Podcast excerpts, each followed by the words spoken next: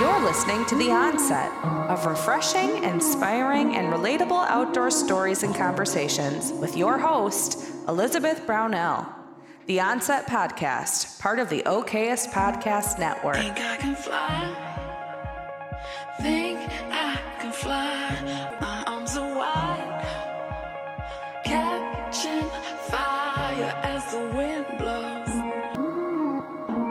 Up, guys, and welcome to episode 8 of the Onset Podcast, presented to you by Okayest Hunter Podcast Network. The season is definitely underway in Virginia. You know, I'm not sure if this is pre rut or if the rut's starting, but um, we're starting to have some bucks chasing does on camera. Saw a little bit of that on Thursday. Had a doe right run under my tree, like right as shooting light started. Um, and a buck was chasing her, like grunting about like five times before he took off again. So I drew back just in case he stepped out into a lane, and he didn't. But I'm pretty positive that was a smaller six we have on camera. We have another eight point, a wide seven, and then I want to say a 10 point that we called JC because the first time I saw a picture of him, I was just like, Jesus Christ, like that's huge. So we'll see what happens. A cold front's coming in on Tuesday, so good luck to all the Virginia hunters out there. But in this week's episode, we're going to be covering just Western hunting again. I had my friend Whitney on, and she moved out to Colorado. So, this is her first season of hunting bear and elk out in Colorado. And we kind of just discussed what it's like going from Texas to Colorado. Uh, we had the pleasure of meeting in the spring, actually. She was in Virginia, and we got set up from actually the people from last week's episode, Bow Disciple. So, James and Bree hooked us up, and I took her on a WMA in Sumerduck, Virginia, which is CF Phelps, and we kind of just hiked and looked for antlers and talked the whole time. And then I also got to take her um, shad fishing during um, the shad run in Fredericksburg, so that was a lot of fun too. But I think it's a good episode and hope you guys enjoy it. But before we get into that, I do have this week's rookie hunting story. This is from Samantha Nicoletta, and she actually just harvested a buck um, with her daughter, like on her back. So, big shout out to her. My rookie story. This past spring turkey season, I'm 35 weeks pregnant and still going hard trying to get a bird. My dad and I have the perfect plan. We get set up in the dark on the point and wait for this bird to gobble. He gobbles off the roost and he's definitely close, so I know I can't move. But about an hour, I start to get unbelievably uncomfortable. So I'm like, Dad, I gotta sit up. I sit up and all is well. The bird didn't see me. Once he flies down, Dad calls to him and he's locked in, coming. I see him and I'm ready. He picked his head up and I'm like, okay, this is it. He probably isn't coming any closer. So I took the shot. Clean miss. The rookie move, there were bushes in front of this turkey that I thought my shot was going to clear and it didn't. I know better and I know he most likely would have came closer, but my excitement got the best of me even though it's not turkey season, um, I just, I mean, I feel like we can all relate. This past spring, I knew more people that missed a bird than I had ever heard of before. I think it was just one of those years. So um, I just definitely think it's badass that you were hunting like that. Far. If, you, if you're not aware, like 40 weeks pregnant is like usually when people have babies. So 35 weeks pregnant um, and turkey hunting, I just can't even imagine like sitting on the ground like that. So um, big shout out to you, Samantha, and congratulations on your buck. Back to whitetail though. I saw a video of this hunter who successfully like stalked upon a bedded buck and he took the shot probably it was only like 10 yards. It was a good shot. He harvested that buck. But it kind of got me thinking like I as a new hunter, I always thought uh, shooting a bedded buck was kind of like an unethical thing. Like I know I wouldn't want to be shot while sleeping or like relaxing laying down. I just always thought that wasn't really like an okay thing. Um, so obviously, I took to my social media and I did a poll and I said, Is it ethical to shoot a bedded buck? And I was very surprised by the results, but I wanted to share them with you because definitely let me know what you think. I had 74% of people say it is ethical to shoot a bedded deer. And uh, so it was 245 votes that said yes, and only 26%, so 86 votes said no. I guess I'm on the fence about it still. Um, I guess I just, I. I had someone actually message me and they were like, well, ethical is an opinion. And I mean, yeah, that's why I did a poll because this is like obviously it's your opinion. It's what you're comfortable with. It's what you're going to do you personally not anyone else. So i guess if we're going to define ethical i guess you know on on one hand i think most people took this as like a literal like ethical shot right? Like are are you going to have a clean shot of the vitals to put this deer down? I guess i was kind of more thinking about it like is it fair? Like is it right it's the same thing like i wouldn't shoot at a deer that's running. Um like that's not anything i'm comfortable with personally and i guess i just and i guess i saw a lot of people taking it in the direction of like it's hard it's a hard thing to do. So like yes you should be able to do it because not many people are going to be able to stock up on a deer let alone a buck that's bedded. But that's not what i was saying. Like i, I understand it's hard but just because it's hard I mean, I don't think that means it's ethical. I'm still on the fence about it, but I did have a lot of DMs that um, in response to that to that poll. So I kind of wanted to share some with you. Someone said, out west where you're stalking mule deer for a thousand plus yards, yes.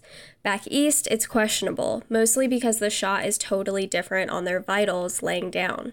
Someone else said, if you're able to get within range of a bedded buck, either by sneaking in or hiding well enough that he doesn't know you're there, that's the ultimate hunting skill demonstration, especially with archery tackle. Half the people calling it unethical probably road hunt anyway. Another DM said, as long as you can clearly shoot the vitals, there is absolutely nothing wrong with it. A fellow Virginia hunter said, depends on the situation of the buck at hand. Like, is it a monster? And a lot of people, a lot of the DMs I did get, they were like, if it's a buck worth, like, if it's an absolute unit, like if it's the biggest buck I've ever seen, yeah, I'm going to shoot it bedded. But if it's smaller, maybe I won't.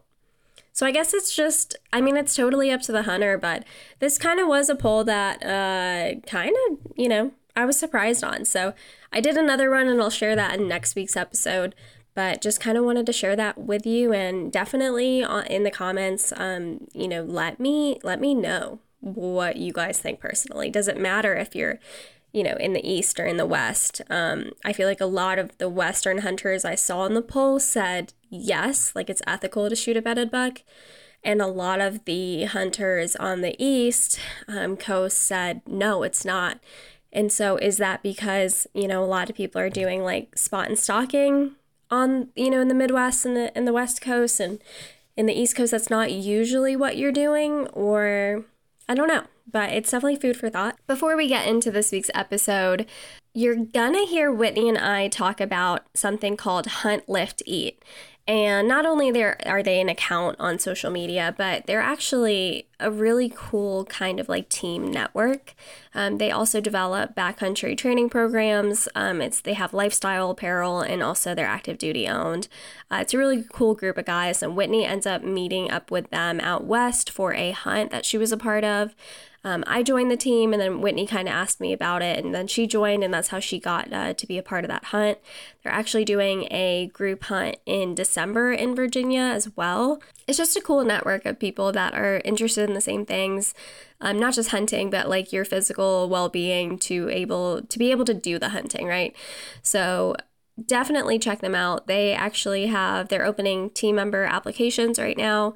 So check that out. But as well as their apparel, if you're looking at any of their stuff, I think it's super cute. I have a bunch of their stuff, but use code rookie10 for 10% off. All right, we are live. I'm here with someone that I fucking love so much. Um, and James from Bow Disciples actually was the one to kind of hook us up, right? Yeah. Um, Whitney was basically doing this like amazing thing where she was just you were kind of teleworking, so you were just traveling the U.S. Um, and so she actually stayed in Virginia for like a couple months, right? It was like almost two months, yeah. Yeah. And so we got to meet up. We got to, I took her to CF Phelps WMA in Sumerduck, Virginia. And we did a little bit of just like shed hunting without finding the sheds. Really, I mean, we had a nice walk. We had a great hike together. Awesome. Um, but we immediately clicked. Um, Whitney's such a vibe, and I'm so happy to have you on here. It's been a long time coming.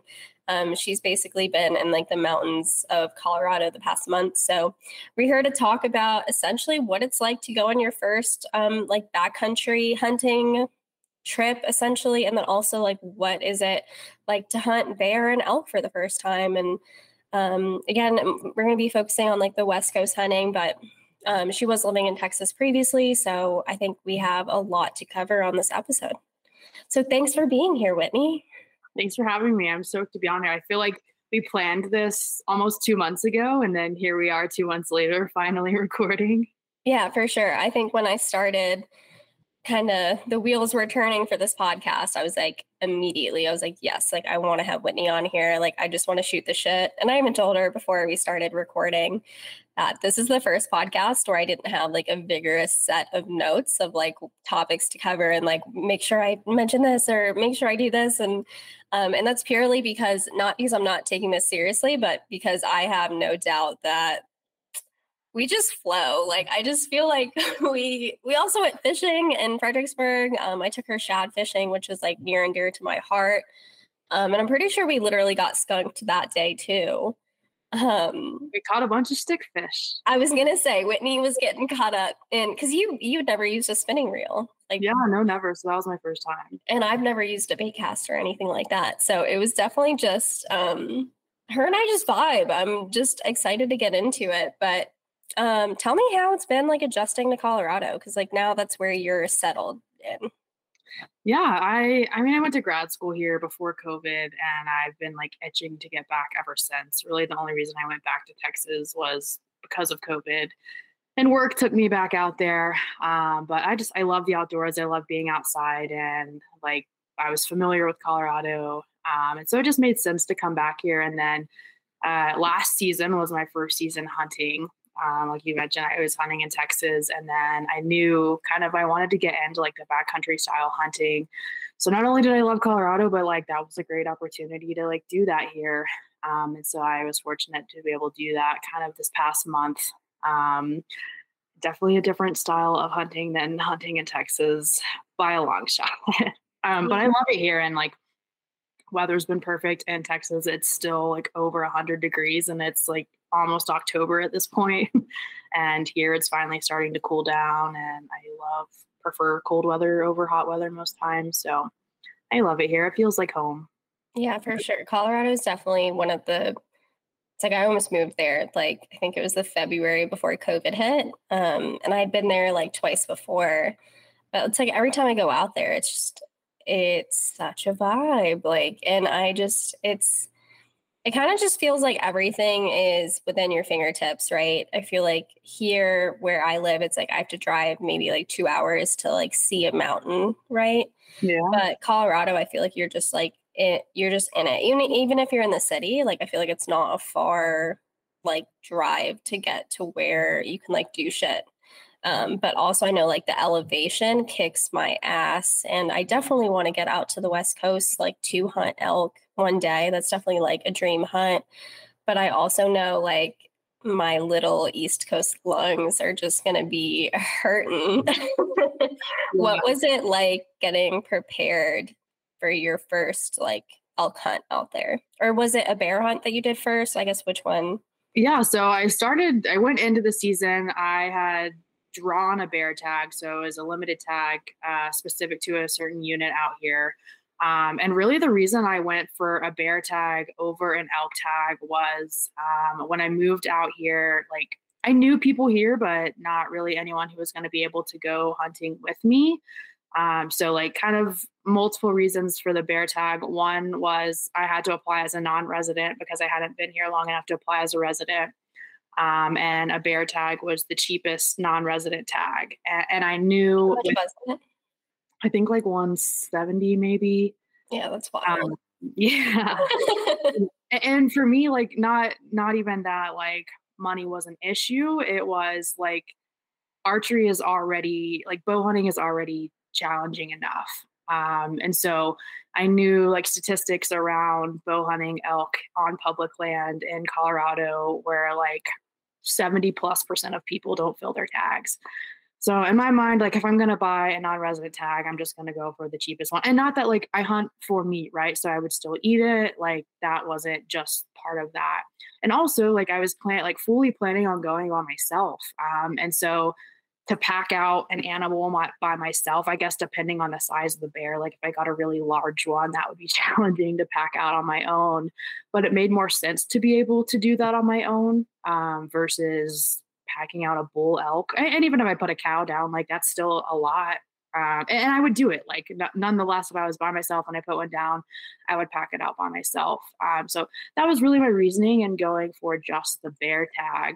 Um, and the unit that I had applied for was one that someone had kind of recommended to me um, and the longer that I was here, I moved here like early June. Um, and the longer that I was here, I just continued. I would meet people at the bow shop. Like I talk to anybody and everybody. If you mm-hmm. cross my path and anywhere, I'm probably going to talk to you. Um, so I'd go in the bow shop, I would chat people up and um, was going to like I went to the Colorado Total Archery Challenge, met some people there, met some at the Utah Total Archery Challenge I were hunting in Colorado, and just was meeting more and more people and um, was telling them I, I, drew the bear tag and like how stoked I was and like what I was kind of doing to get ready for that. Um, and ended up I had a friend who was like, "Hey, I've hunted that unit before for elk." And it was an over the counter unit, but he was gonna, he had hunted it in a totally different area. Um, and he was like, I'll tag along with you. Like, I'll get an over the counter elk tag. You can hunt bear, I can hunt elk, and like we can kind of see how it goes. Um, and so hung out with him, got to know him a little bit more. Um, and we spent opening weekend together hunting both elk and bear. Um, and then, yeah, the more people that I met, like I had opening weekend, I've spent a total of like 16 or 17 days so far in September um, hunting. And uh, then kind of met, got connected with the Hunt Lift Eat group. Um, and you had kind of recommended me for them, and that was super cool. And they had like a Colorado archery elk camp. Um, and yeah, I got big, to- big shout out, like well, shameless plug, Hunt Lift Eat right now. Um, it's just a really like cool networking group, and I feel like everyone I've met through them, like through that group, is just so down to earth and so chill. And so, um, I was so so pumped when I saw you on um I think it was Garrett's story or someone um from that group. And I was like, hell yeah. I even messaged him. I was like, Whitney's the fucking coolest girl out there. Like uh, yeah, I love it. It was so much fun. And they were also welcoming. Um, like a couple of they're obviously familiar with the area. They had scouted. So that unit that we were at was totally different than the bear unit that I was at.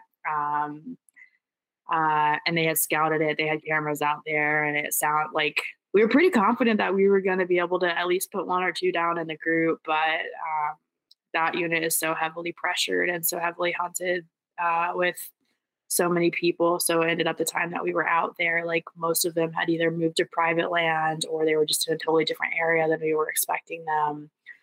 Um, but yeah, at what, at what point? Because I know you even said like you weren't gonna like pull the trigger on your elk tag um because mm-hmm. is expensive um out of non-resident how much is it again uh like 780 with taxes and everything wow.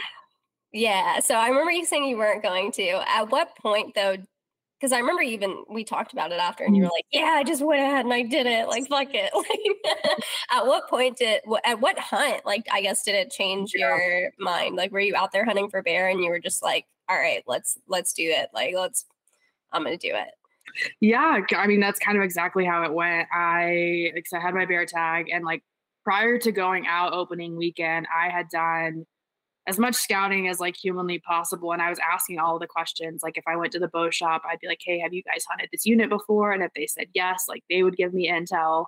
Um, Colorado Parks and Wildlife or CPW has what they call hunt planners. And so they'll kind of connect you or they'll give you a little bit of intel about the unit that you're looking at um, what species you're hunting, and then they'll kind of connect you with that county's uh, like wildlife biologist. Um, and then their hunt planners as well. So I contacted. It's actually really cool that that's like a program they offer. Yeah, and I don't think a lot of people know about it either. Yeah, I've never even heard of like other states doing that. That seems like just like a such a such a plentiful resource that you should like definitely take advantage of. Yeah, and so the the two counties that were closest to where I was going to be, I like talked to their wildlife biologists, I talked to, to their CPW officers, and they gave you obviously they can't put you on an animal, right? Um, but they tell you like the wallows that you should hang out at, like where they've seen the most sign recently. Like um, there was a drainage that one of the biologists was like, bears are frequenting here all the time. Now, obviously, it depends on the season and all of that. Um, I was kind of near Ouray. Uh, and so, like, the Ouray County officer had said, like, bears are obviously in and out of town a lot. So she was like, obviously, you can't hunt them in city limits but they're usually like out on the forest properties during the day and then they come into town at night. So she's like, if you want to kind of like hunt around town and like see what you can find there. So like they're so helpful. And I, like I said, I don't think people know that that resource is even there, but. And it's also awesome that like you are, you know, technically you are a non-resident and they were still like so like encouraging and so helpful. That's awesome. Yeah. And I definitely like I made it known like, hey, this is like I just recently moved here. This is my first time like backcountry hunting. This is my first time hunting bear. like, I don't, I know nothing. And, You're a rookie hunter out there. yes, perfectly uh, described as a, as a rookie hunter. So I let them like, I can only use that once, right? This is my first time, first season. I can only use that once. And so mm-hmm. I think that I don't know. I think even if I was like my millionth time doing it, they still would have helped. Like they were such awesome people and incredible resources. And like I'll probably continue to use them for every year after. like, yeah. Be stupid not to. Um, so if you're hunting Colorado, know that they have hunt planners. You can call CPW hunt planners and they like just ask like that's what I tell people. Like, how how did you get all this information? How do you know where to go when it's your first time? I just asked people. yeah. And I feel like that's a good quality to have. Like when you said you you go into the bow shop and like you talk to people. And that's definitely how I was too when I first started hunting. Like I would see someone wearing camo in Walmart and I'm like, can we make eye contact? I'm like, let, tell me about your like your your accomplishments. Like Yeah, exactly. You do the thing. Let me get let Yes. Me yeah. it's the best way to learn, I think, is just like through I wouldn't even say networking, but just like talking. Like I feel mm-hmm. like in this like day and age, people are like glued to their phones and like I feel like a lot of people like don't know like how to socialize anymore. I work with like all like, you know, software engineers and like coders and like people like that. And it's so funny because like it's like they don't they're nice people, but it's like sometimes they just don't know how to talk. And like I am like you, like I am like a golden retriever. Like literally talk to me. Like I'll tell I'll tell anyone my life story. Like I want to know everything. And mm-hmm. it's helped me out so much with hunting because sometimes I feel like people aren't expecting that, like a new hunter to like get out of your comfort zone and be like, hey, like these are the things I don't know. I'm not embarrassed. Like I have no ego. Um, and I'm just here to like get some knowledge from you. And I think everyone has a different perspective, like on how they hunt or why they hunt or, you know, what they're hunting. And so I think it's such an important thing. Like whether you're getting information from someone and you you might find it useful or you might not. You might be like yeah that's something i'm not going to use. I'm not going to try that method. But i know people are doing it like that and it gives you a whole different perspective anyway. So i think that's a really good trait and and props on you to like i mean you literally yeah you went in there with as much knowledge as i think you could have prepared for it. Yeah absolutely. Uh, yeah so it's kind of ask and i kind of i would ask them too like i have a bear tag but in the instance i decide I want to get an over the counter elk tag, like I know this is also an over the counter elk unit. Like if you could give some intel on that too. And so I had pins on onX based on like intel that they were giving me, what they were saying um, for both bear and elk. Uh, so we get out there opening weekend. It's me, um, one of my friends I met at Colorado Total Archery Challenge. Um, one of my friends, Nyla from Texas, had flew up here. She had never hunted in Colorado before, but she's hunted deer for years in Texas.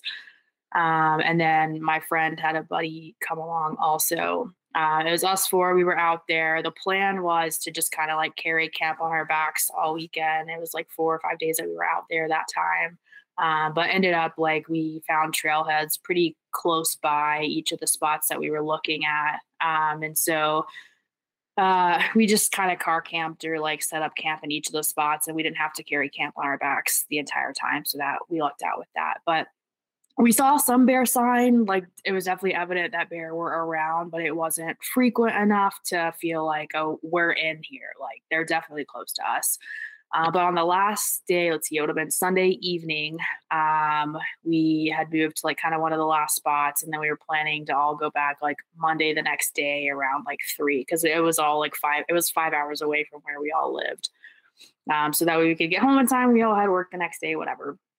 Um, but that Sunday evening, we're like heavy in elk sign, and like this time of year, they're not bugling, they're not doing anything, but we could smell them. We were seeing poop everywhere. We were seeing game trails um, all that stuff. So we knew that they were around. Um, and so we had planned to set up. Uh, we got up early that next morning on Monday and we had set up kind of on like a hilltop where we thought we would catch them moving to their beds after getting water. Um, and we sat there, we kind of all spread out like 20 yards, 20 yards apart uh, from like 6 a.m. to 9 a.m. and we didn't see shit.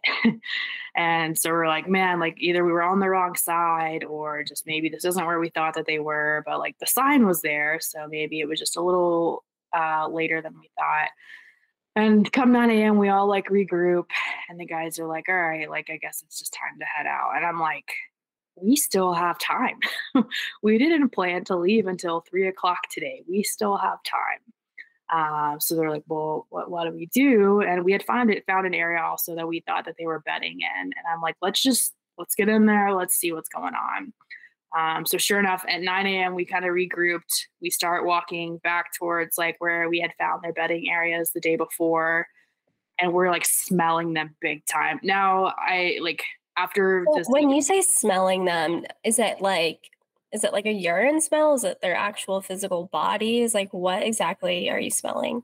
Yeah, so kind of a, a little bit of both. I I kind of was under the impression from those that I was with the opening weekend that it was like their body smell. Um, but when I started smelling them again the second time I went went out, uh, they were like that could totally be like urine as well. Okay. Um, but it, it smells basically like a cow, like Oh wow, okay. Yeah, like I, a moo cow. Yeah. Like, There's cows around, and they're like, "No, that's what elk smell like." Oh, okay. So we're we could like, you couldn't breathe without like tasting it. Is how strong it was. Wow, I um, would vomit. it's not a great smell by any means. um, but anyway, so we go up, we see and we're literally we're standing in an elk bed and let's see it was 9 a.m we regrouped at 9 16 uh my friend we catch a bull walking to his bed 35 yards and uh the guy ends up taking a frontal shot on him. Um when and you frontal do you mean like literally mm-hmm. like frontal? Is that common with like elk um, I think it really depends who you're talking to. Um, some people would recommend against it because you have such a small target area that is successful, especially with a bow. Versus yeah. if you're shooting broadside, like their lungs are massive. Yeah. so you have that was one thing I didn't realize with, and and it, it definitely makes sense, but um, I started watching like more videos of like bow hunting, specifically elk, right? Mm-hmm. Um, and they're, I mean, whatever you call it, like the target box, like you know, their vitals is just so it's so much bigger than I ever would have really like thought.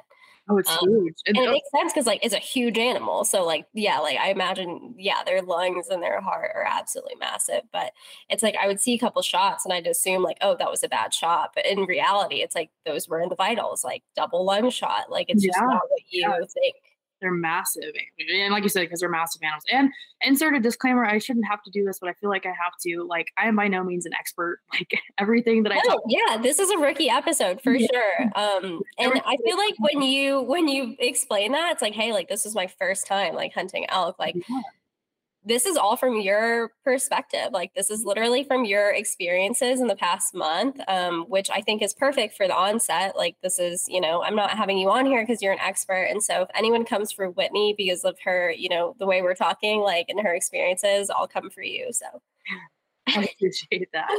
um, so yeah, it's like a relative, like a super small shot, successful shot that you can take um, on an elk from a frontal standpoint. But he was standing there at full draw for like a solid minute and they're standing eye to eye him and this elk and that if he didn't shoot he wasn't the, the elk was leaving and it was like his only opportunity. Um hear me out. When you're because i've never really I've never hunted like even a whitetail with that many people. Um, when you're in a group like that, like, is it are you guys basing your shots on like whoever has the opportunity like whoever has the best shot or the closest shot? Or like is it something that's like a spoken word before? Like you know you have a new hunter so like hey we're trying to put like her on her first elk. Like well, how does that work? Or what was it like for your experience i guess? Yeah yeah. Um interesting question. Um so i think in different groups different people that i hunted with went about it different ways um, with everyone in the group that I was with opening weekend, like no one had shot on an elk with a bow before. So it was going to be everyone's first shot opportunity, especially on a bull. I think maybe one guy had shot a cow, um, but I think it was going to be everyone's first opportunity on a bull. Um, as far as who shot first in that group, like at the time, I didn't have an elk tag. Um, but I had like kind of scouted for elk a little bit in that area. Um, but the other three had elk tags. My friend who had flown in from Texas, like she was only there for three days. Um, so I think it was kind of an assumption that once she got her tag, maybe that she was going to like she got three days out of 30 to hunt, whereas we had all month of September to hunt if we wanted to really.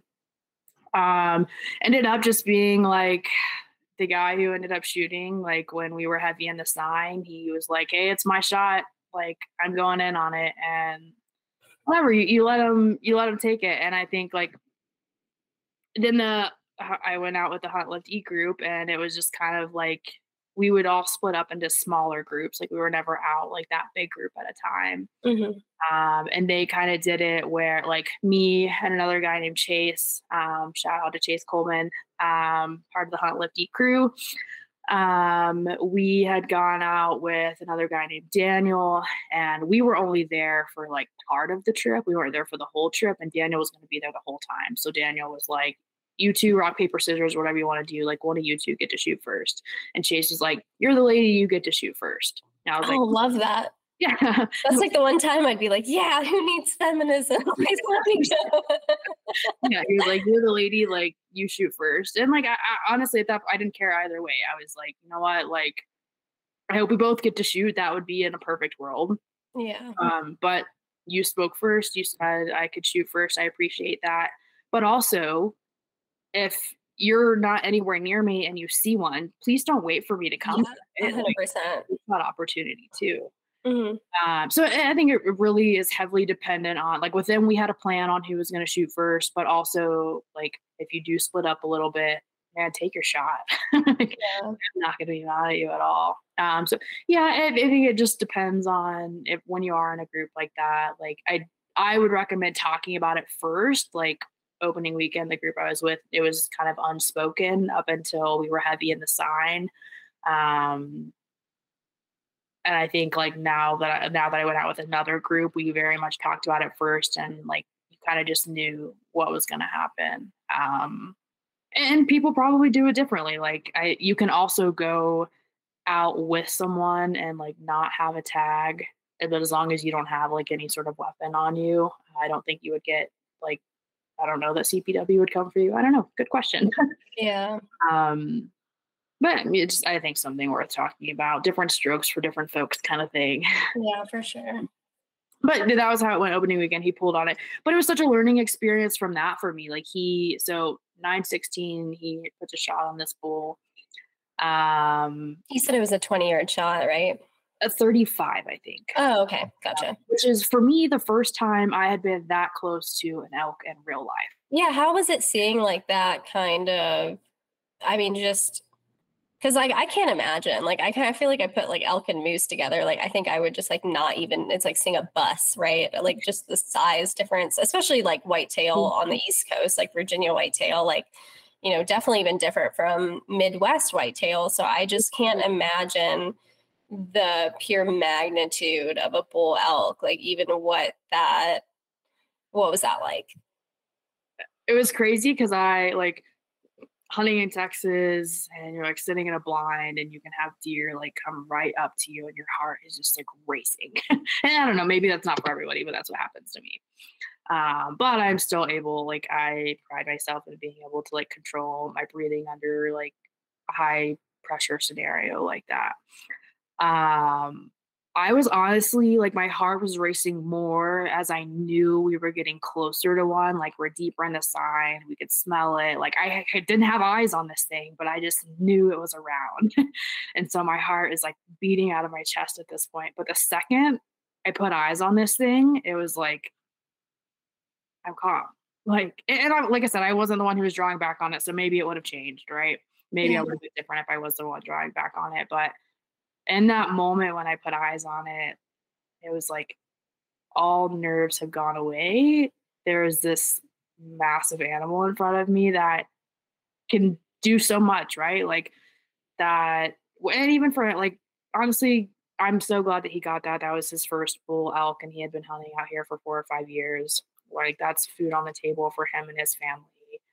Um, and that's kind of what goes through my mind. And, and I tell people, like, when I shot my first deer, I, I cried a little bit, but it was because like I, I, knew at the end of the day I took a life, right? Yeah. And so I think that's kind of again what happened when I saw this, like this calming, oh, like calming sensation of like a life is about to be taken here. I feel like a very sobering thought. Yeah. Like I feel like that is how I kind of describe it. I feel like when you're you don't grow up hunting, I didn't you know it's like you've you've never killed anything before i feel like that's where it's a weird concept of like it holds so much weight for me yeah um, and i won't stop doing it right it's not like a bad weight it's not a bad sobering feeling but it's just a very like I don't know, like you said, it's like you know a life is about to be taken. And at the end of the day, yes, that's like such a rewarding way to I think, live a certain lifestyle. I think it's a rewarding way to feed your family,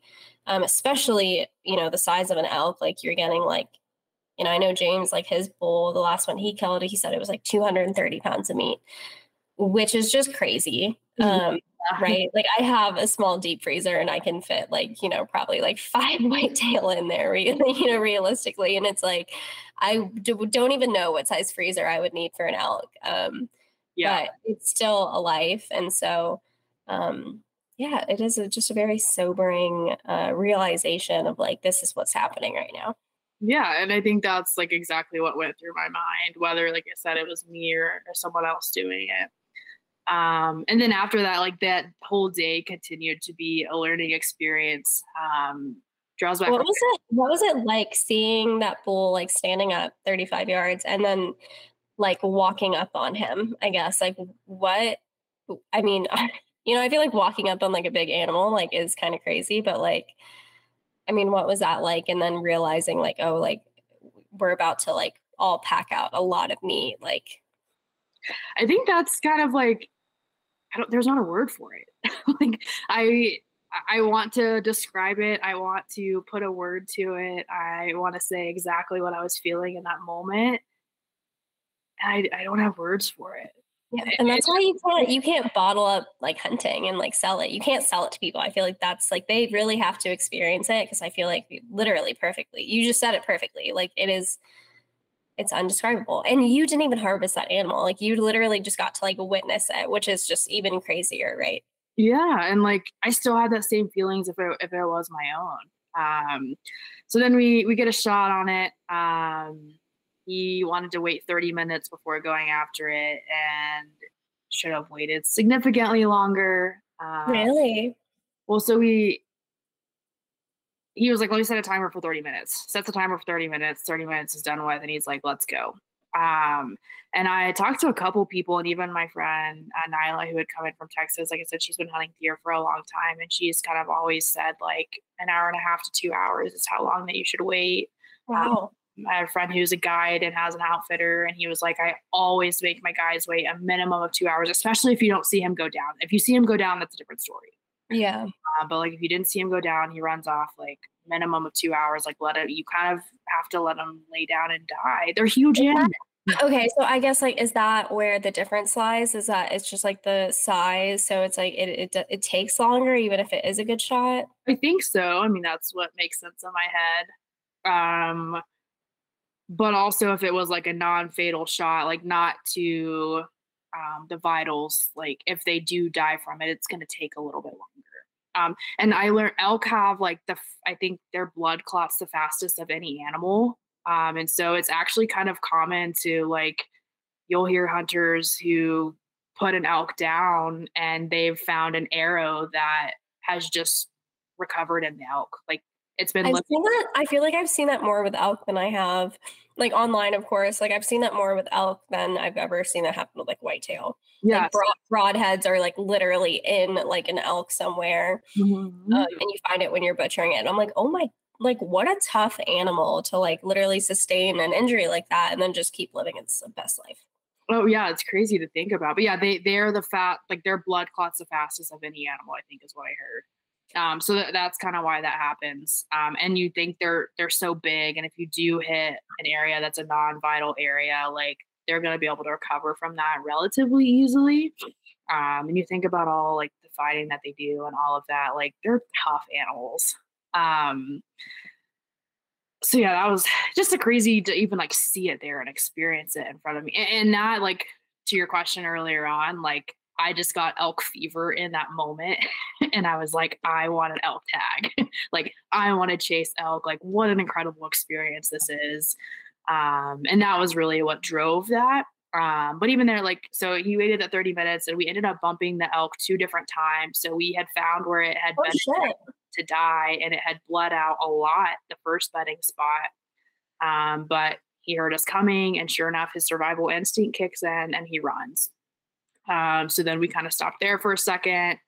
Um, we wait just a little bit longer, not maybe 10 minutes max. oh, Uh, damn. Yeah, I feel like, yeah. yeah, I feel like I, that's where I would have been like, oh, I need to wait longer. Yeah. So then we find some more blood. Blood trail's getting thinner and thinner. We find another spot where he bedded down again and he bled out not quite as much as the first time. And he we had bumped him again. And then I think we ended up bumping him three times because the la- the third time we saw him get up and just bust out. And we're like, we need to just fucking sit down because he the longer his like cortisol is running in his system, the more amped up he is, like the more likely he is to survive this shot. Because we didn't quite know where it went. Had Um, anyone filmed it? Like, did y'all have time to like film it, I guess? Or did it just happen so fast? His friend Chris had got it um, on his phone, and like when we zoomed in in the video, it was, we're kind of unsure. Like he had thought maybe he had got like a side, like really for, far forward shoulder hit. Maybe it was like kind of to the side of the chest. So we, but like blood spewed everywhere in the video when he shot it. So we were like, there's clearly going to be a blood trail. Yeah. Um, so yeah, we had bumped him, and I'm like, we at this point, from what I know of physiology, like the more this animal tries to survive, the greater likelihood he has of surviving. Yeah. and then my friend, who's from Texas, who's on a lot of deer, she is like, we need to let him die, like give him time to die. Um, and so we sat there. We ended up just completely leaving the area entirely. We go back to where we were camping, and Oh, shit. my friend is like, we just need to go. Like, I need to let him die. You're right. Whatever. We marked that pin on onX, like where we had last bumped him. We go, we get the trucks, we move him to the road that's close by so we don't have as far as a pack out, assuming we find him. Um, we come back into that spot, and sure enough, like he's laid down to die three separate times and he stops bleeding. So we no longer have a blood trail to follow. um and we ended up like we're just looking for like tracks everywhere at this point. and because there's elk in the area we don't know if the tracks that we're following are the tracks of the elk Oh shit.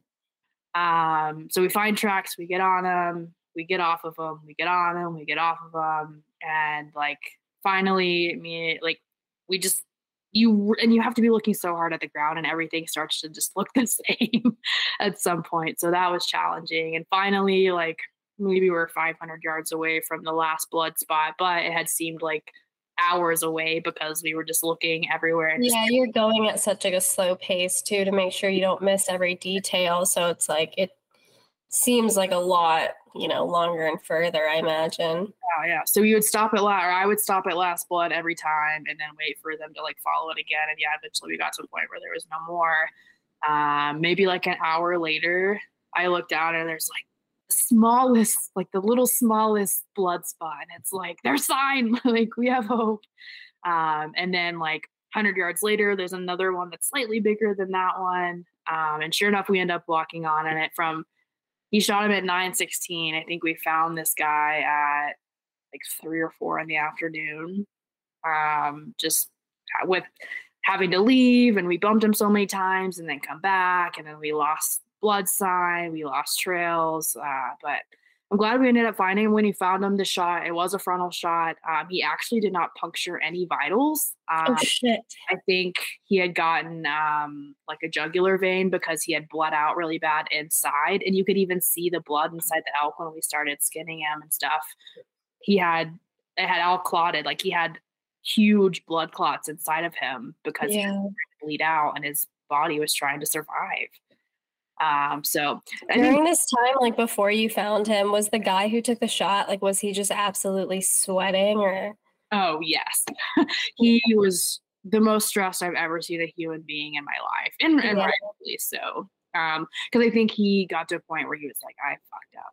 Like Yeah. I shouldn't have gone so soon. And Mhm. Now we don't have a blood trail anymore. Am I going to find him? Did I even take a fatal shot? Did I take an ethical shot? Like all of these questions he's saying are going through his head. And like, And I think that's just like a normal. If you're listening and you you've you know maybe you haven't tracked an animal yet or or you you know you haven't hunted yet. Um, tracking is like such a fun thing until it's like not. it's not. yeah. Like tracking i think was something i I read like you know first time i ever went hunting like it wasn't even my animal but like i loved like following the blood trail. That sounds like a little maybe like psychopathic but um it just like it was a fun like it's almost like a hide and go seek. It's almost like a you know like fit like you know figuring out a puzzle. Like i love you know tracking. I think it's a fun thing until yeah like until you realize like did i you know you have all these thoughts like it's the most stressful feeling like when you don't find it as soon as you think you might you should have found it um or even bumping them too it's like it's just it turns into such a stressful thing and it's like you just you know whether you're with people and you can voice these you know feelings aloud or whether you're not. Um, I think the first animal I shot that I never recovered, it was like my first season of hunting. It was um it was a whitetail and it was like I think we tracked until like midnight and I had to be up at like 6 a.m. for work the next morning. Um, but I'm, you know, walking through, you know, the woods with my two friends and um, they were the ones who introduced me to hunting and um, you know, it just like hours go by and like we're not, you know, there's still blood, but we're just like not finding them and there's not a lot of blood and like it, you know, it's pitch black or like I think my phone had died, his phone had died, like our flashlights were dying. Um, because I again I had shot it like in the afternoon and because it was dark, I'm just silently sobbing. Like I am just behind them, like looking for blood, just silently, like just absolutely crying my eyes out because I realized like I fucked up. Like I didn't make a good shot. It was way too far. Like I didn't think I should have taken the shot, but my buddy was like, "Yeah, you're good. You got it." Like, and so I did. Um, but I should have trusted myself and been like, "No, like that's not a yardage I feel comfortable with." Um, it was with a shotgun, like using slugs, but still, like, just n- nothing I should have ever taken. Um, and I'll never forget, just like I was so thankful that it was nighttime and I could just cry, like without them knowing. I was like absolutely losing my shit behind them. Yeah. And I think that's important too. Like, and be, when I was in Texas, there were so many times where I would be in the bow shop and someone would come in and get their first bow. Like I, I've only ever archery hunted, um, or bow hunted, I guess is the, the word for it, whatever. um, people would come in the bow shop and get their first bow and their first hunt was the next day. And I'm Oh my like, yeah. I'm like, there's no way. And my, I spent, like, I've been shooting a bow for three years now, and I've only hunted now for technically a year between seasons. Yeah. And I'm like, I spent time getting good at shooting because I wanted to have a good ethical shot. Like, Yeah. I, the last thing I ever want to do is severely wound an animal. And I know sometimes that happens. Some things happen outside of your control. Yeah, anything can happen, but I think like preparing yourself is like the the way you can be most respectful to the animal you're hunting. Absolutely. Um yeah, I mean, I I bought my first compound like I think in the spring and even in the fall, like after a summer of shooting, I still was not ready in the fall. Yeah. So I went out with a crossbow and that was that. And then I kept shooting my compound like the rest of the year. And then that that next fall is like that which was last year. That was like my first, you know, uh season with my compound. And I still didn't. Like I just never really had an opportunity on like a mature doe that wasn't with a fawn. And that's just not like that's not an animal I want to take. for sure. I just don't think I don't think any animal should see their mom like die. I really don't. Like if that makes me a pussy, I don't care. No, absolutely. I mean, and if you go like in Texas, there's there's public land. There's not very much of it, so most I was gonna say I did kind of want to talk on that because you know that was something. Um, there were so many places I could have taken you. You know, in Virginia, like we're I'm we're just honestly I think we're so lucky to have the opportunities we do on public land, and people still take like absolute like units off of public land. Um, it's hard, right? But it's still possible. And so when we were talking about Texas, I was just absolutely like. I was just shocked that like the opportunities are not Yeah. even you guys don't even have like a fraction I think of what Virginia offers its residents. Yeah. Now there there's. I would always say there's no public land, but there's public land. Yes, it exists in Texas, but Technically. are technically are there deer there? Meh, questionable. And if there are there, they're probably gone in the first week because there's not that many and there's not a lot of public land. So oftentimes when you're hunting in Texas, you're hunting either somebody's high fence property or people will have like a low fence free range property or you're on somebody's hunting lease or maybe you get lucky and so, like if you're in closer to like a city area where there's a deer problem like maybe somebody will let you hunt around like their property um, but all of those are like you have to pay to do that ultimately. yeah, like I think I was surprised at just how expensive like to get those opportunities in Texas. it's ridiculous and what people pay like it was so funny so before i ever went on my first hunt um, i had been on this facebook page for like quite a few months and i was just kind of observing different things that people would post on it and it was titled something along the lines of like budget hunts like for whatever and, and in my mind my budget was like really really low like i just for my first time, like i wasn't willing to pay thousands of dollars for it like No. could i have yeah but was i going to absolutely not that's stupid especially when i know people are out there hunting for free with like $50 tags in their hands i'm not paying thousands of dollars Yeah, I think that's like the hard time I have. It's like when people have these opportunities and it's like, yeah, it's this amount of money. And I'm like, uh, I'm gonna pass. Like I just, you know, I feel like hunting's already so expensive. Um, and you know, I think I have my own opinions about like high fence and guides and different stuff like that. I think it, you know, there's line, I think. Um, but it's crazy what people will actually like dish out. Um, some of the like in south texas area like i've seen pictures of whitetail that are unreal like they're trophy whitetail their antlers look disgusting like that's yeah, how it's like genetically bred on a high fence. yeah and to mm. me and like it, it- we probably have similar opinions like if you're hunting off of a feeder, this whitetail buck that has unreal an unreal rack on it, like you pr- and they pay like ten thousand dollars for that. Yeah. Oh you want at that point. It's such like a privileged thing in its own.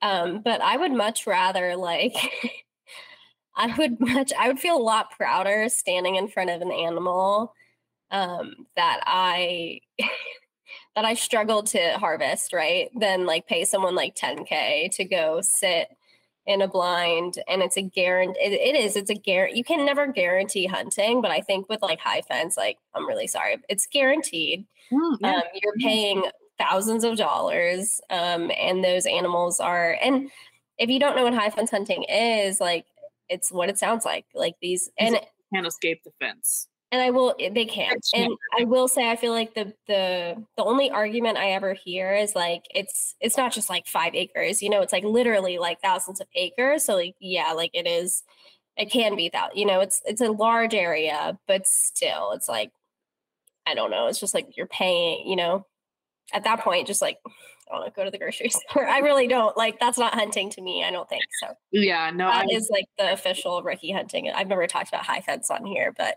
here we are. is, yeah, that is the official opinion of uh, Yeah. high fence hunting. Yeah, no, I agree entirely. And so I, I'm on this Facebook page, and like, um, everyone's.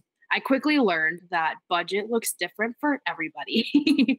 um, like people would pay tens of thousands of dollars, some people would pay a hundred dollars, whatever. And so I posted on it, and I was like, "Hey, like I've been shooting for almost two years now. Like I started shooting because I wanted to get into hunting.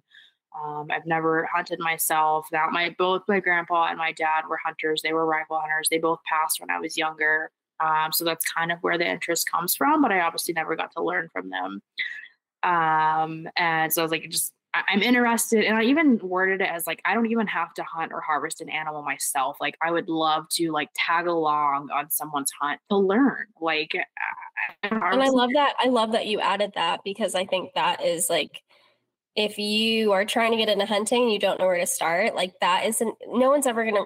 I mean, they're still gonna say no. Some people, right? But I feel like you're gonna have people. Like I would not mind if Yeah. like anyone wants to come. If I'm still allowed, to, like I can be the one shooting. Absolutely, come with me. Like I don't mind at all. Like so, I feel like if you don't know where to start, like you literally said in that post, it's like I don't even have to be the one to do it. Like, and that is a good place. I think you learn so much just from watching other people. I think it's the best way to learn yeah. um, when you start hunting.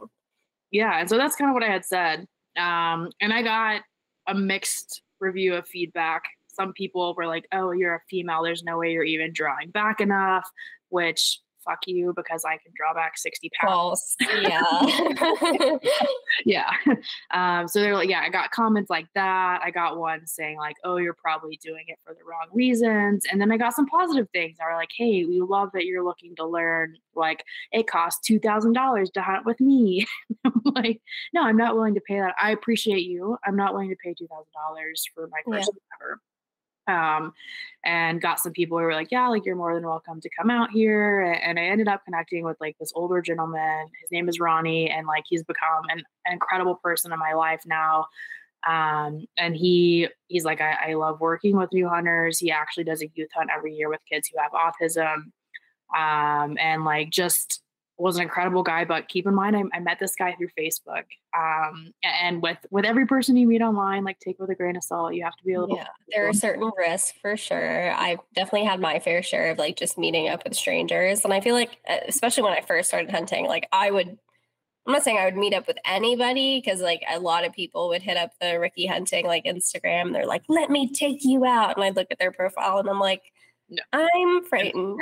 I'm so scared for my safety. So be smart, like do your due diligence. But I will say, like, I mean, some of my best friends, like I've met on, you know, through through the internet. So I don't, I don't, I need to, I think it's like our generation for sure.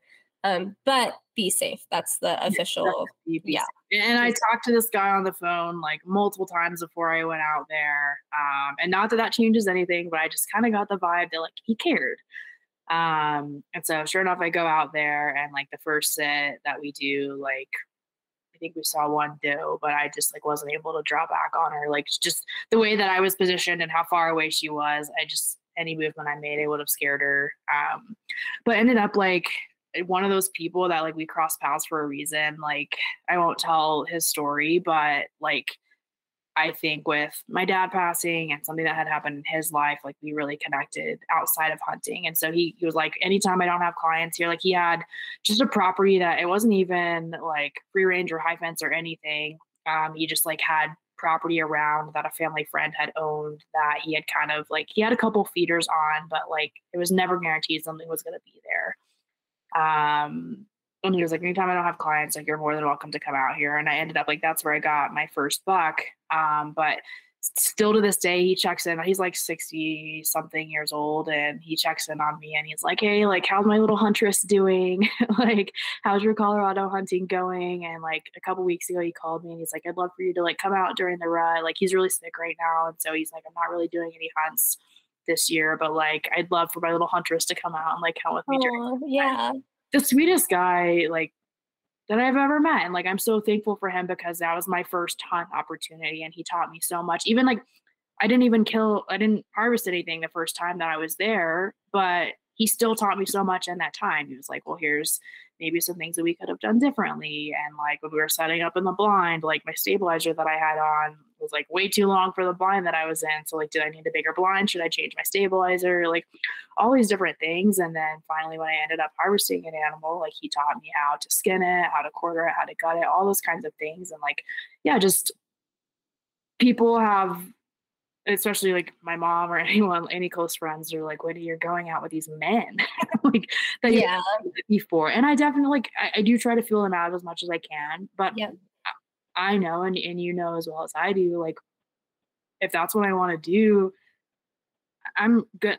It's a rare opportunity to find another woman who's going to go out. And even then, a woman could do something as harmful as a man can do. Yeah, for sure. I feel like it is like it's my mom. My yeah, my mom said the same thing. She was like, "You're like doing what now?" And I was like, "It's it's all good. Like it's for hunting. Like I'm learning." Um, so yeah. no, I feel like uh, I yeah I also have like just old man friends who also took me hunting like on their property and um and eh, you know my it, my dad didn't you know no one hunts in my family so i feel like yeah it- it's it's almost like special like little mentor like relationships where it's like these like old men and i'm like it's it's more of like a dad thing you know what i mean? Like i feel like i'm learning from my dad essentially um so Yeah. it's definitely i think having mentors in your early like hunting um career you know and process i think is an important thing for sure Yeah. there was a and i brought this up because of the topic of like the high fence and all of that there was a ranch like a little bit further up the road from where he lived and i remember one day there was like a helicopter that was really close by and he i was like why is our helicopter way out we're in fucking bfe like what's a helicopter doing out here and he was like people pay to have their animals that they want to hunt quote unquote hunt helicoptered into that property. And I'm like, that is not like I know nothing about hunting at this point, but and that and you know that's not hunting know like that's not hunting. like people are paying to have zebras flown into that ranch up the road so that they can shoot it. What? I, I don't know how that's like legal. To be honest, I think I would love to have like a high fence uh, ranch owner on the podcast because I do have so many questions. Like, and not necessarily, I'm not going to like sit here and roast them because again, I feel like you can learn something from everybody. Um, but yeah, I just, I would love to know more so I can like properly shit on it. I don't know. that's like the, that's like the correct way to say it. Well, I was interested in hunting in like South Africa for a long time. And then I quickly learned that if you hunt in another country, you can't bring the meat back. So I was like, Yeah. well, that defeats the purpose. Of, that's not why I got into hunting. That's yeah, for sure. And I feel like the way people defend that kind of hunting is um, all of that meat is going to like the local tribes. Um, since you can't take it back, like you're essentially feeding like, you know, uh, tribes and villages that are in need of that, that like would absolutely love that kind of meat. Yeah. And then you get to take home, you know, like the hide, the hide, ascent, yeah, like literally your trophy. And I'm like, yeah, I just feel like there's places in the U.S. I would rather hunt first. Yeah. Um, but I do want to get back to um, I do we kind of took a little Texas uh, detail. re- yeah detour reroute, but I do want to um, what was it like actually packing out that elk? Like I, you know, again that animal is so large, so were multiple hands like butchering it at the same time? Like how did that work? And then Yeah. um, how many trips did you have to take? Was it harder than you thought? Was it easier than you thought? What was that like? Yeah, um, of course, an elk is huge. Um, it definitely helped. We had really all hands on deck when we were when we were butchering it. Um, everyone kind of knew what they were doing. Everyone, we kind of like quickly had our place on it. Um, like I would start on the legs, like uh, my friend had started just kind of like skinning up the stomach so that we could kind of start skinning everything back to get the guts out. Um, he wanted to be the since it was his, he wanted to be the one to get like the backstrap and the tenderloins out. But it was really like an all hands on deck thing. And I think like that helped just speed up the process. Like not, by no means do you need four people doing it. Uh, but it definitely sped up the process. And like that was his first time butchering an elk. Um, and so like he definitely admitted like it was nice to have some more hands on deck for that. Um, we ended up leaving, or he ended up leaving like quite a good bit of meat behind because he was just in a rush to get out. Like in, Colorado, by law, it's required they take all four quarters of the back straps and the tenderloins, and that's all you're required to take. Okay. Um, so he left like the ribs and the neck meat and all that stuff, and he wanted to, but he was pressured for time and wanted to get out of there quickly um i think between the four of us we we only had to make one trip but like i said we did end up leaving quite a bit behind so maybe if we took everything we might have needed a second trip Would you do that differently if it was your elk? oh absolutely Okay. would I, I hunt for meat to put meat on the table and like ultimately i would like to never ever have to buy protein from the grocery store again For sure.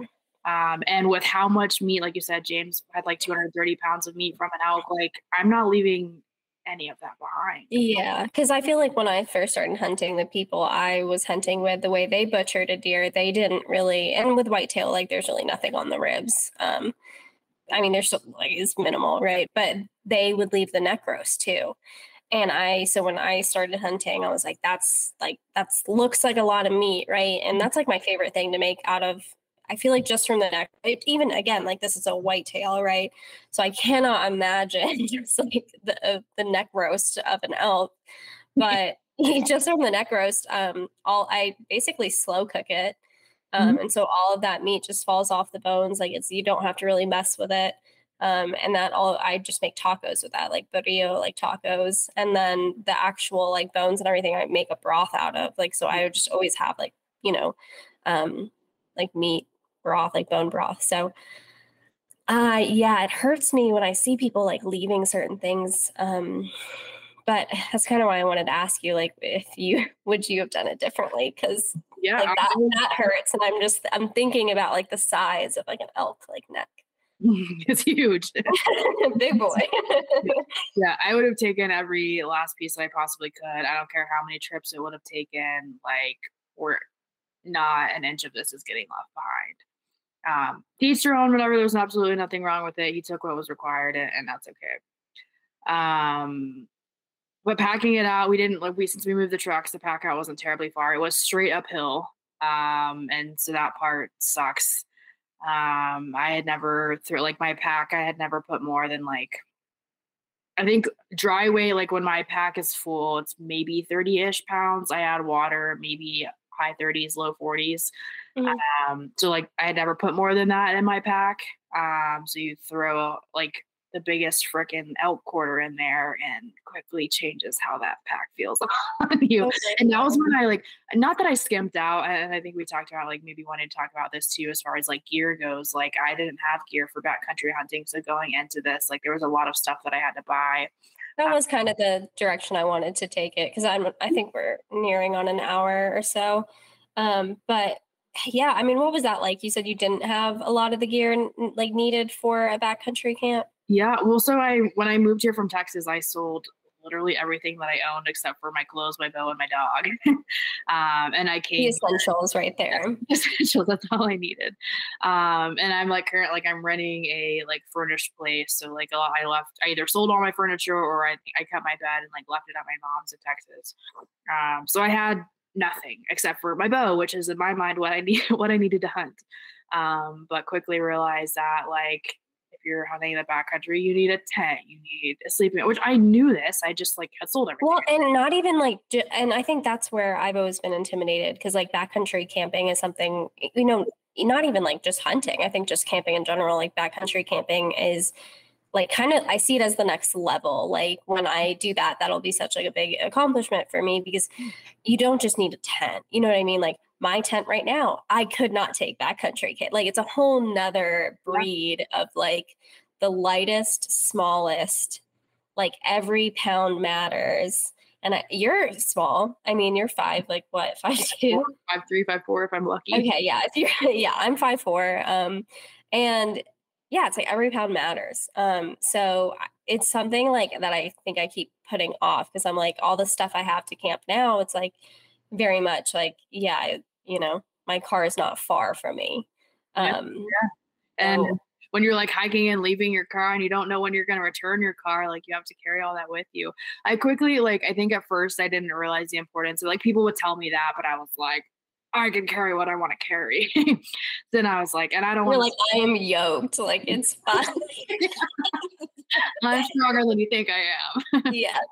Um, and I was like, you know what? I just like for this season, I'll maybe like skimp on some things, like get things, a couple things relatively cheaper, even if it's like maybe not the best. And then like over the course of the next year, I'll slowly accumulate like better things. So I had found this like guy selling on marketplace. It was like a mattress or like a, a sleeping pad, a sleeping bag, and a tent. it was for like 80 bucks for all of it. And I was like, what a fucking steal. like I'm getting that. And I like had him send me videos, pictures, like all this stuff. And I'm like, that shit, that's legit. Sure enough, I go and pick it up and I bring it home and it's all heavy. like if I would have carried just that stuff alone, it would have been the equivalent of like everything that I was carrying in my pack. No. And like it wasn't small by any means. It all took up a lot of weight. And I was like, I can't, this is stuff I can't skimp on. Like, and these are the essentials, right? Like I can't. Yeah, those are like literally the basics. Like that's where you start off. Like, yeah. so if that is weighing a lot, like then your other, yeah. Yeah, then you have to literally like can't take anything else. So I was like, you know what? I messaged the guy and I'm like, can I give this back? And he was like, nope, it's yours fuck. $80 down the drain, whatever. I ended up donating it to a nonprofit and they took it and that was great. Um, so then I'm like, all right, back to square one. I still need a sleeping pad. I still need a sleeping bag. I still need a tent. Um, the sleeping bag that I got is like a 20 degree one. So if I was hunting like during rifle season here in Colorado when it's snowing, I definitely would need a different sleeping bag. Um, but I knew I don't have any, at least right now, any intentions of hunting rifle season here. And if I do, I'll figure that I'll cross that bridge when I get there. Um, but it's a relatively light one, but like size ways, it's not that small. So I could definitely get a different one. But it was one of those like this one will do. Um, my tent was really good. I have like a one person bivy tent. Um, and that one ended up being really, and I got like a really good deal on that one too. Maybe it's not, I don't think the quality of it is one that will last like years and years on end. Okay. Um, but it definitely will last me at least a couple of years. Um, but it, a, a, good quality tent will that's like lightweight and small and your pack will run you like six seven hundred dollars on the low end. yeah. And then you get into the ones that are like rated for like extreme temperatures, right? And it's like those are even more. And it's like I'm like, oh my gosh, that's like, crazy. And it's definitely like people have said, like you definitely have to accumulate the good things over the course of time. Um, and then my pack, like I actually I have a really good pack. Um, I, it's a Mystery Ranch Women's Metcalf. Um, but I've heard Mystery Ranch is the way to go. Yeah, and I I love it. It's it's a great pack for me personally anything over like 50 pounds wasn't really comfortable. And that's not that like I can't carry the weight because I've tried other people's packs on with more weight and like it didn't feel quite as bad. Um, I, I was recommended multiple different packs and ended up like the Mystery Ranch one. I got a good deal on it through going to Total Archery Challenge. Um, like I got like a 30% off discount code for it. So um, not only was it one of the cheaper packs, but with the discount, I even got it cheaper. Um, mm a great pack. Like if you're a female, you're looking for a good backpacking pack, a good backcountry pack, whatever. The Mystery Ranch Women's Metcalf, great pack. Um, I think for me, like I can carry over that, and so like I would need a more sturdy pack for carrying that amount of weight. Um, because yeah, once I threw elk quarters in my pack, it didn't feel good anymore and it like I said, not that it was heavy. Like I could easily pick up these elk quarters like by myself and it felt fine. But the second it was in my pack, it didn't. It was like, and not even it was it, like the hip belt didn't feel good. Like all these things you don't think about until there's a lot of weight in it. Like those Yeah. feel good. They were painful.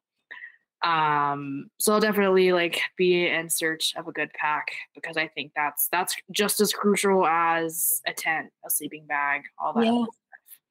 Yeah. Sure. What else as far as gear goes? Like you have to oh, having like a Jetboil for freeze dried meals, um, and just kind of uh something that someone told me he doesn't pack like when he's packing food, no like 100 calories per ounce or whatever. So like you know you're on your feet all day, you're moving all day, you're gaining elevation, you're losing elevation. Like you definitely want to be able to, especially if you don't plan on going back to your car for four or five days. Yeah, I feel like that's where I struggle because I feel like when I am camping, like I eat so good. Like I I'm like this is vacation. Like I'm sleeping in a tent on the ground, but like I'm eating so good. Like I love my I have a two burner like Coleman Okay. um, that I would could not live without. And I'm like, okay, what's like the backcountry version of that? Like I've I'm not Like that before. yeah, like I'm like carrying out my food with me. I'm boiling water and like putting it in freeze dried food, and you get Yeah. Point where you're like, I never want a freeze dried meal again. Yeah, and I've never like I don't think I've ever even had like those. Like I literally am I'm like like I'm literally eating steak and broccoli and like a baked potato. Like I like You. I yeah, literally like I'm like my Yeti's full of just like good food. I'm like I'm here to eat and just hang out and chill and But that's like you can do that too. Like you can, if depending on where you're hunting, you can always like park at a trailhead, and if you have a really good spot that you know elk are going to be there, or deer, or moose, or bear, or whatever you're hunting, um, you can park there, and you can always return to it, and then you don't necessarily have to do the freeze dried meals every night. But we had, especially the second time I went out, I was out for like ten days at a time, or ten days in total we had planned for like four or five days in we would come back we would refresh we would go back another four or five days and so you kind of have to take all of that with you but there's there's like different strokes for different folks like people don't ever even leave their cars like road hunting is a thing and so Yeah. they'll tell you like at least get three to four miles in so you're away from the people that are hunting the road areas um, because the roads do get so heavily trafficked with people especially in those over the counter public land units or public land areas. Um, yeah, I think gear is important. Uh, I definitely screwed myself in skimping on some of it, but it's a lesson learned, right? Like I came out, like I haven't filled a tag yet. I might get out there one or two more days before this month is over with, but like I learned so much in this month just being out there with the people that I was with. Like they were incredible. Um, just experiencing that, like I've never spent four or five days in the backcountry before, like camping on top of a mountain, and like I, I- didn't know what that was like, but I was gonna do it. I was gonna figure it out, and like the shoes. Oh, shoes are huge. Um, I just wore like I have Salomon hiking boots, and I swear by them. And I've worn Salomons for years now. Um, I was like a big hiker before I got into hunting, um, and I wore those most of the time. But a friend of mine had let me borrow her Crispi boots, um, which are like a popular hunting boot for in the mountains and stuff like that. And they were, she had said that they were kind of worn in, but I personally had never worn them before. And there was one day where we were going to be around a lot of water, and my Salomon hiking boots weren't waterproof, but these Crispi boots were. So I was like, I'll wear these today. And of course, that's the day we put the most miles in. We're literally like going down steep cliffs. We're like side hilling on rocks. We're like climbing up the most elevation, and my feet hurt bad at the end of that day. So like the important, like my Salomons were fine, but like like I said, I knew we were going to be in water, so it wasn't going to do me any good to be in those. Um, and with archery season, it's relatively warmer, so you can get away with like a hiking boot versus a hunting boot. But if you're hunting Yeah. snow and like late rifle seasons, like those are going to be really important.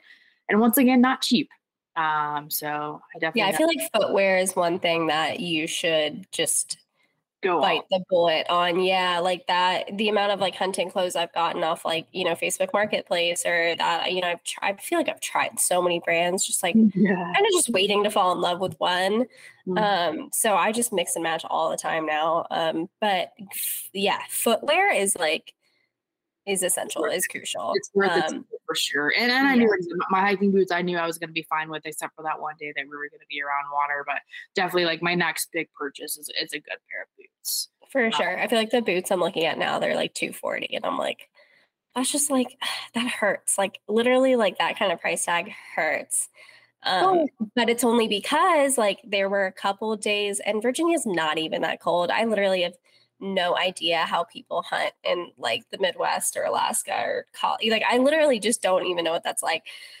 But a little Virginia girl over here, like there were just a couple days last um, season where I was fine. Like I I love an all day sit. Like I'm super patient. I can sit for like 8 hours and not see anything and like that's why I call this like rookie hunting because like I mean, I'm I'm not claiming to be a professional over here, but like I'll sit for the 8 hours, right?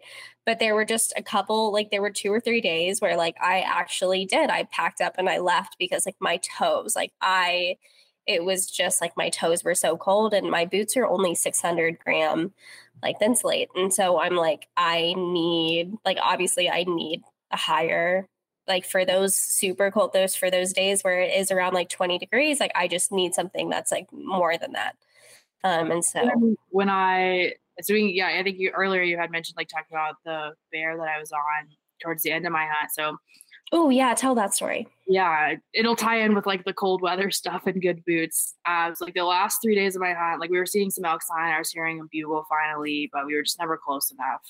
Um, one time we tried to close the distance on them, and like just because of thermals and the wind and all of that, they were each as we tried to close the distance, they were continuing to move further and further.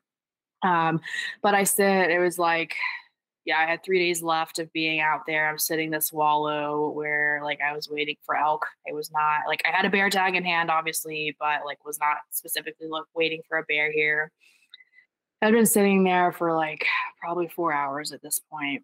Um, and the biggest bear I've ever seen in my life comes walking in. And I didn't hear him. Like I, am mind blown to this moment. This is like almost a week ago now. I'm mind blown to this moment that this massive bear comes walking in, and I didn't hear a thing. like they they know, like they an animal knows when it's being hunted, and an animal knows like the environment that it's in, and they have to be quiet. And that's why like game trails become beneficial, and they take the same trails over and over again because now they've like or at least I think this is what makes sense in my mind. like they've reduced the like from point A to point B kind of thing. They like there's no longer making a lot of noise there. They can follow the same game trail, and it seems like a safe way to go. Um, so sure enough, this huge bear comes in, a, a black bear, but he's like cinnamon faced. He's almost red. He's at 20 yards, like right in front of me. And of course, I, am sitting, I kind of dug like a little hole in the ground um, and like kind of built like uh, one of my buddies I was with, we had kind of built like a, a brush blind around me. And like three or four hours, you don't see anything. So I'm sitting real comfortable. I'm like crisscross, like arms are crossed, sitting in this little hole. Like I haven't I haven't heard anything. Like I haven't seen anything. And like I'm I don't even have an arrow nocked, which was like my first mistake. um, and this, this bear comes in at 20 yards and, and I panic. And I don't panic because there's a bear in front of me at 20 yards. I panic because I'm not ready for this. I'm like, I look over and I'm like, range it. And I had ranged all the trees around me. So like why my instinct was to be like, range it for me. blows my mind. Um, but I like I had to get up. I had to like get even to where like I was facing the. I'm a left-handed shooter, so like I kind of at least needed to be facing like towards it or kind of like this direction to be shooting and I was completely facing this way. So like that did me a disservice. Like I just made so much movement trying to get in a position to shoot, like picking up my bow, nocking the arrow, and sure enough the bear looks up at me and he like darts away. And I'm like, I will never ever not be ready ever again in my life. Yeah. and care. it's those it's like those like huge moments though that like like you just said, like you, you yeah, you messed up. Uh, yeah, you know, you made a rookie move, like, and that's okay because now you know, like, you will never be caught off guard because that bear did give you like the perfect shot, like a twenty yard shot on a on a huge bear. perfect shot. He was in front of me for solid like 10 15 seconds uh, probably even longer than that right like i'm slow i'm still making slow movements but i'm making big movements to try yeah. to get in a position and, i knew as soon as he, he left i was so mad at myself because i had nobody yeah. to but myself for not being ready in that moment I feel Uh, like that's the thing I love about hunting though. Like it's not first of all, like it's not a competitive thing, right? Like you're not like competing against anyone else but yourself. And I feel like that's why it's such a big mental fuck. Like it is literally all you. Like you have no one like you just said, you have you have no one else to be mad at but you.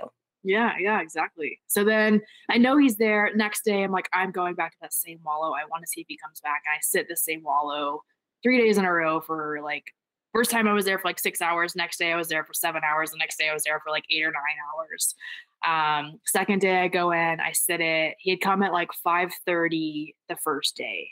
Um, and I was like, I'm not gonna be unprepared ever again. So I'm like, prepare for seven hours here to come. Um, and he comes in like we interesting. I got there an hour earlier the second day. He comes an hour earlier, but he ended up winding me. Um, so like kind of as he's coming in, you see his like nose go up and he walks away. Um, and, and wind was crazy that day. Like I'm checking the wind like every 30 minutes to make sure I'm good. But like even if I wasn't, I couldn't really move because it was getting closer to time that I thought I was gonna see him again. Third day we go in there. Um, and I, I never put eyes on him that day, but I heard him that time. Um, but that was kind of like the last day that I had. I'm still like, I might get a rifle tag. Like, so in Colorado, if I think this is the same in Colorado, I know you can do this in other states. If you have a rifle tag, you can still shoot with a bow. Like, you can always go play down, technically. Yeah. Mhm. if you have a an archery tag, you can't shoot with a rifle. Yeah. Um, so I I might even try to get a bear rifle tag for where I was so that I can still go after him because I know he's there. He's consistently coming and like, and maybe that's just like the rookie stubbornness in me because I'm like, God, that's the first time that like consistently I've seen an animal. Like I talk about guys, like you hear guys who've hunted like whitetail for years or uh, elk for years and they've had eyes on the same Yeah. They like literally nickname this animal that they've seen for like five years. And I'm like. And I'm it's like, like, the longest relationship they've ever had. yeah, exactly. I wish that you could last outside of that. Yeah. Um, that's funny. But so like, and I would hear those stories and I'm like, that makes no sense to me. Like, why are you just waiting for this? Because somebody else could get them, and this time Mhm. and then you're heartbroken. You shoot yourself in the foot for not getting them. It never made sense to me. And then here I am, like three days after seeing the same bear, and I'm like, I get it. I want that bear, and I want him now. But I want to put him down now. I don't want to give him five years. Like, Yeah. I want to put him down now. Um, so yeah, I guess I could kind of relate to that in a way. But I mean, that's kind of like my first like big game, like big game experience myself. That like yeah, the opportunity that was ruined, like that was 100% on me. The last day walking into that wallow, like there was elk sign around, which is like originally, like I said, I was sitting that one for waiting for an elk. Um, we're walking in and like I'm I'm bear brained at this point. Like anytime I think that there's gonna be a bear around, I'm like bear, bear, bear, bear. Like opening weekend when we were hunting, like we would leave camp and I'd be like bear, bear, bear, and then we would come back like coming to camp and I'm like, oh, there's gonna be a bear at camp, bear, bear, bear. So, like walking into this wall on the third day, like bear, bear, bear, and being not like I'm not saying it loudly by any means, but like I'm also not trying to be quiet as I'm walking through the woods or anything like that. And sure enough, there's a big bull elk 40 yards in front of me who hears me coming and darts away. Oh my gosh. Another mistake, like if you're going to somewhere like uh, opening weekend, the a couple of the guys that were there, they were like, I, I'm naturally a loud person. So like my struggle with being hunting around all of this, they're like, Whitney, shh, we're hunting. like tone it down a little bit. I'm like, I'm so sorry. Like just naturally, I'm a loud person. Yeah. Um, and that came to freaking bite me in the ass on this day. And I wasn't even loud. Like I was just kind of like trucking through the woods. Like I wasn't even speaking or saying anything when we had walked up on this bull. But same thing, you have to be quiet when you're walking through the woods. And I was just so like one track minded on getting there and getting set up to get this bear. Yeah. Moved a bull at 40 yards. It's like rookie mistake again. Yeah. never like no matter if I'm headed to somewhere and like I'm not set up yet, like in all moments, you're hunting. Yeah. You step out of the car, the second you get on that trail, you don't know. Right? Like it could Absolutely. you could see it on the way there, you could see it on the way back. You could see it when you're there, you could see it at a distance somewhere else, but like in all moments, you're hunting and you have to be ready. And like if I didn't take anything else away from this trip, it's that like I will always be ready. And Yeah. I'll never miss an opportunity like that again. And, and that's not like a missed opportunity moving forward will be that I just wasn't close enough or Mhm. that I never saw anything. It'll never be I was 20 yards from an animal, I was 40 yards from an animal, and I spooked it. Like Yeah. that's my mistake for sure. And I, like I said, have no one else to blame but me.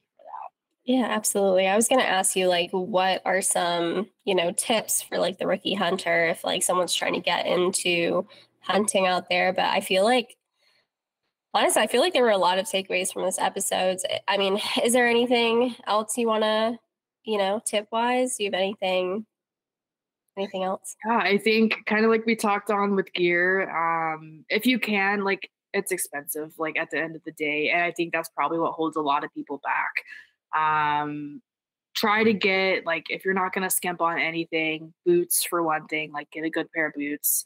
Um, you can kind of skimp like during archery season, like I said out here, it's not quite as cold, so you can skimp a little bit on like your sleeping bag and all of that. But if you are going to be out where it's really cold, you can't really skimp on that either. Um, and and a good pack. Um, I think those are highly underestimated, but also know that it's okay. Like if you can't get all of that at once, um, like I've met people who've been doing it for four or five years now, and they're like, I'm finally to a point where I have everything that is of decent quality, and I just I couldn't get it all at once. Um, so like don't be like intimidated by it at all also like I, i'd say like just put yourself out there like i was telling you earlier before we kind of started recording like i've had so many people reach out to me on instagram and they're like i'm inspired by you just putting yourself out there. And like yeah i didn't have all the best gear this first time around but like i wasn't gonna learn and i definitely wasn't gonna put an animal down if i wasn't out there like i can't harvest an animal from my home Yeah. um, and, and granted, like I haven't yet, but I was closer than I would be sitting here at home thinking about wishing that I put myself out there. And like, even guys, that like, I've had more males reach out to me than any women who are like, it's so cool to like see you put yourself out there. Like, one guy was like, man, I, I've always wanted to like backcountry hunt and I'm just scared to, or I don't have the time to. And like, with anything in life, I always say this like, if you want to do something, like, I'm to get this tattooed on me or something, like, do the damn thing. Because the longer you put it off, the more excuses you make, the more time you spend not doing it, the more you're likely to not do it. Um, so if you just like throw yourself out there, like I said, with anything in life, but even kind of with hunting, and like like I said, I, I was fortunate enough to meet people and like ask the right questions and put myself out there in that perspective too. And I, I, I attribute a lot of kind of what I've done so far to that. Um, like I said I- early on, like I, I originally intended to go out by myself, but like who knows how unprepared I would have been if I went out by myself. Because as I started meeting people and they invited me along, and I decided I was going to go with them, like they would kind of help me, like make sure you have this, make sure you have that. Um, so I think those are all really big and important things too. But I think it's ultimately just putting yourself out there and like don't be scared. And like if you know even just like one person who's done it, like pick their brain, ask if you can go with them. And like like I said early on, I just was curious to go with people.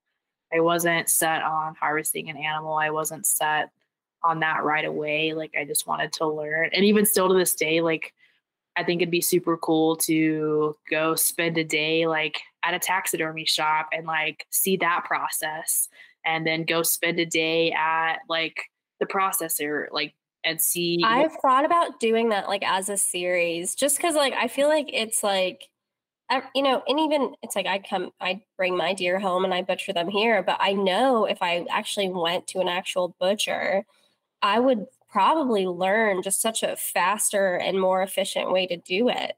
Mm. um i think that would just be so cool to do. I've like been thinking about that just like bringing a camera and like just going and like asking all the questions i have like even if it's like literally not even a wild game like processor like even if they're butchering like a cow like same thing right? It's like i just think that'd be so cool Yeah.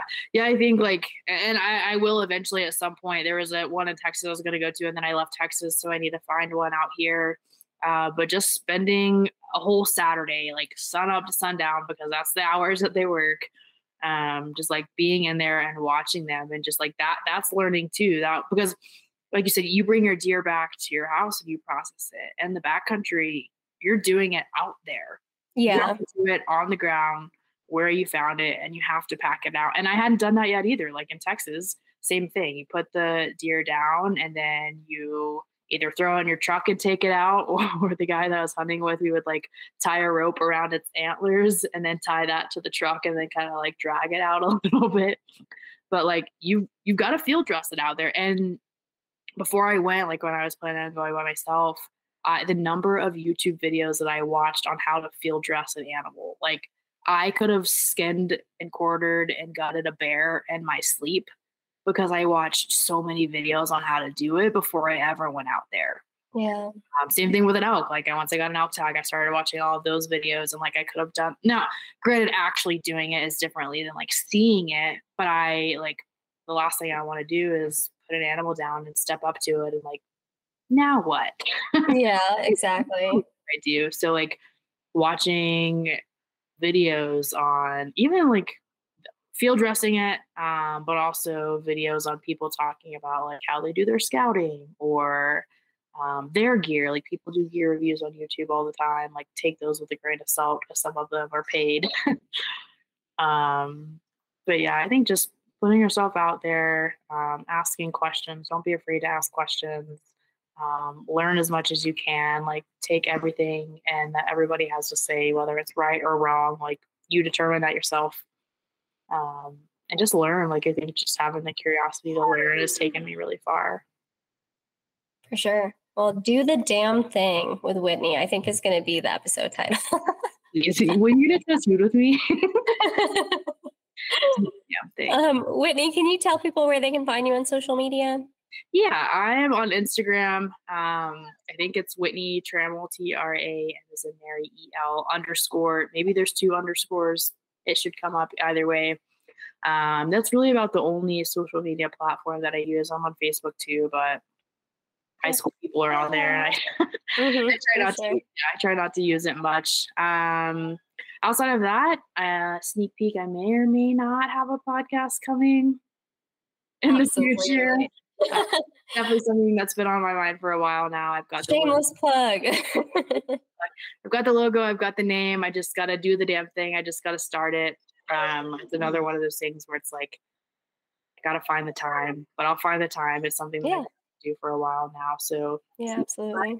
for that, Well, I'm excited to, you know, see what big things you got going on. And I know you're about to be out there for a couple more days before um I guess before the month ends, right? Mhm, yep, yep. So so good luck and I hope you hope you can really pull this thing off. That would just be so epic, especially like you've already you know, you've made a couple mistakes out there and so you you're only you can only go up from here and like learn from them. So um, I'm just excited to see what you do, and you're one of my favorite people. I literally love you, so I'm really happy I got to have you on here. Yeah, I love you so much. Thank you for having me. And yeah, once I get mine going, you'll definitely you'll definitely be on there. For sure. Well, I definitely want to have you back on. I know there's a couple more things we kind of wanted to talk on, um, especially just like gear, like clothing, I guess, in general, um, especially as a female hunter. So um, that can definitely be our next topic um, where we dive into that. So Yeah, sounds good to me. And then next year you're gonna come out here with me. absolutely. no, I'm, yeah, it's like, it's going to happen. Um, yeah, I just got to start, essentially start prepping for it. Um, because I know it's going to kick my ass. yeah, As far as that goes, I think you had kind of like mentioned it earlier, and then we went on a tangent. Like, kind of how do you prepare for that? Like, there's and like you, you know this too because you. Oh my goodness! Did you hear that? I heard like a little bit of it. Is that your dog? Yeah, but the like neighbor's dog came up to like the screen door, so my dog just went nuts. Oh. Um, anyways, that's not good. Uh, as far as I, I kind of work with like tactical and military populations, and like same thing with them. They want to prepare for like a combat deployment and all that stuff. And at the end of the day, you're gonna find yourself in positions that you just cannot prepare for. You you Yeah. can be the most prepared that you possibly can be, Um, but you'll find I, and I feel like a huge thing of that is like mentally preparing. I feel like I I just and I'm not downplaying the physical aspect of it, but I do think like mental toughness is like just such an important thing. Um it I think it affects literally everything. And so I feel like even the mental aspect of it um is something that uh, I just try to harp on a lot, honestly. Yeah, like the I think the, the fortitude and the resilience to just like carry on and to like push through the things that are hard. Like yes, it helps to be physically prepared and to train for it and like that that will pay dividends for sure. Um, but you can be the most physically fit and still tap out because mentally you weren't prepared for that. I've seen that yeah. happen. Um, so I think just being able like, that could also be like an episode topic we talk about too. Uh, yeah, the body does incredible things. It'll we are built to survive just like the animals that we're hunting, right? Um, yeah. So we can push ourselves through amazing things. You just have to believe that you can do that. Yeah, um, absolutely. That's where most people end up failing and, and situations like that, unfortunately. For sure. Well, Whitney, I don't even know how long this episode's been. I don't even care. Um, I think this. I think this was great, and um, yeah. Once again, I just want to thank you, and um, definitely looking forward to having you on again.